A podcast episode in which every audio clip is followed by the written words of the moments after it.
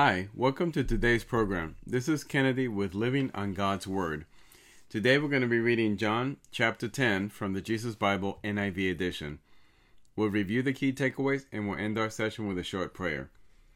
So let's go ahead and get started. The Good Shepherd and his sheep.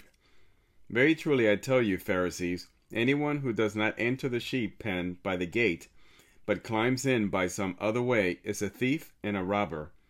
The one who enters by the gate is the shepherd of the sheep. The gatekeeper opens the gate for him, and the sheep listens to his voice. He calls his own sheep by name and leads them out. When he has brought out all his own, he goes on ahead of them, and his sheep follow him because they know his voice. But they will never follow a stranger. In fact, they will run away from him because they do not recognize a stranger's voice. Jesus used this figure of speech, but the Pharisees did not understand what he was telling them. Therefore Jesus said again, Very truly I tell you, I am the gate for the sheep. All who have come before me are thieves and robbers, but the sheep have not listened to them. I am the gate. Whoever enters through me will be saved. They will come in and go out and find pasture. The thief comes only to steal and kill and destroy. I have come that they may have life and have it to the full. I am the good shepherd. The good shepherd lays down his life for the sheep. The hired hand is not the shepherd and does not own the sheep. So when he sees the wolf coming, he abandons the sheep and runs away. Then the wolf attacks the flock and scatters it. The man runs away because he is a hired hand and cares nothing for the sheep. I am the good shepherd. I know my sheep, and my sheep know me. Just as the Father knows me, and I know the Father, and I lay down my life for the sheep. I have other sh- sheep that are not of this sheep pen. I must bring them also. They too will listen to my voice, and there should be one flock and one shepherd. The reason my Father loves me is that I lay down my life, only to take it up again. No one takes it from me, but I lay it down of my own accord. I have authority to lay it down and authority to take it up again. This command I received from my Father. The Jews who heard these words were again divided. Many of them said, He is demon possessed and raving mad. Why listen to him? But others said, These are not the sayings of a man possessed by a demon. Can a demon open the eyes of the blind? Further conflict over Jesus' claims. Then came the festival of dedication at Jerusalem. It was winter, and Jesus was in the temple courts walking in Solomon's colonnade. The Jews who were there gathered around him, saying, How long will you keep us in suspense? If you are the Messiah, tell us plainly. Jesus answered, I did tell you, but you did not believe. The works I do in my Father's name testify about it, but you do not believe because you are not my sheep.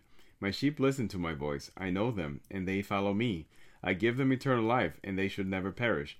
No one will snatch them out of my hand. My Father who has given them to me is greater than all. No one can snatch them out of my Father's hand. I and the Father are one. Again, his Jewish opponents picked up stones to stone him. But Jesus said to them, I have shown you my many good works from the Father. For which of these do you stone me? We are not stoning you for any good work, they replied, but for blasphemy, because you, a mere man, claim to be God. Jesus answered them, Is it not written in your law, I have said you are gods? If he called them gods, to whom the word of God came, and scripture cannot be set aside, what about the one whom the Father set apart as his very own, and sent into the world? Why then do you accuse me of blasphemy because I said I am God's Son? Do not believe me unless I do the works of my Father. But if I do them, even though you do not believe me, believe the works, that you may know and understand that the Father is in me, and I in the Father. Again they tried to seize him, but he escaped their grasp. Then Jesus went back across the Jordan to the place where John had been baptizing in the early days. There he stayed, and many people came to him. They said, Though John never performed a sign, all that John said about this man was true, and in that place many believed in Jesus. So this is the end of John chapter 10. Now let us look at the quick takeaways. First, we see that Jesus declares himself the Good Shepherd that has come to give us everlasting life. Jesus comes to lay down his life, and no one can take it away. He gives it freely. Second, the Jewish people are celebrating Hanukkah, which is the Israelites' victory over Syria, who had always persecuted Israel. Um, that was the day when one day of oil supply lasted eight days. Then we also, the third takeaway here, we see the Jewish leader asking Jesus to tell him plainly if he's the Messiah. Jesus replies to him that he and the Father are one. At this, the religious leaders are outraged and they pick up stone and accuse Jesus of blasphemy. So, in summary, Jesus tells people that he is the Good Shepherd, that the Messiah that we have been waiting for in the Old Testament has arrived, and that is him.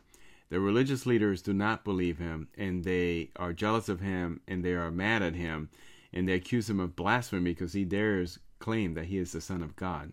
And they don't believe any of the miracles or the works that Jesus is performing. So now let us end with a quick prayer. Dear God, help us recognize your Holy Spirit in our hearts and through our hearts. Give us the ears to hear and the eyes to see. We know that you are our spiritual Father, our Heavenly Father, and we also want to be ready for your return. So we ask that you prepare us within ourselves, inside, and keep us strong spiritually, Lord. We pray this in your Son's name, Jesus. Amen. This concludes today's reading and interpretation of John chapter 10.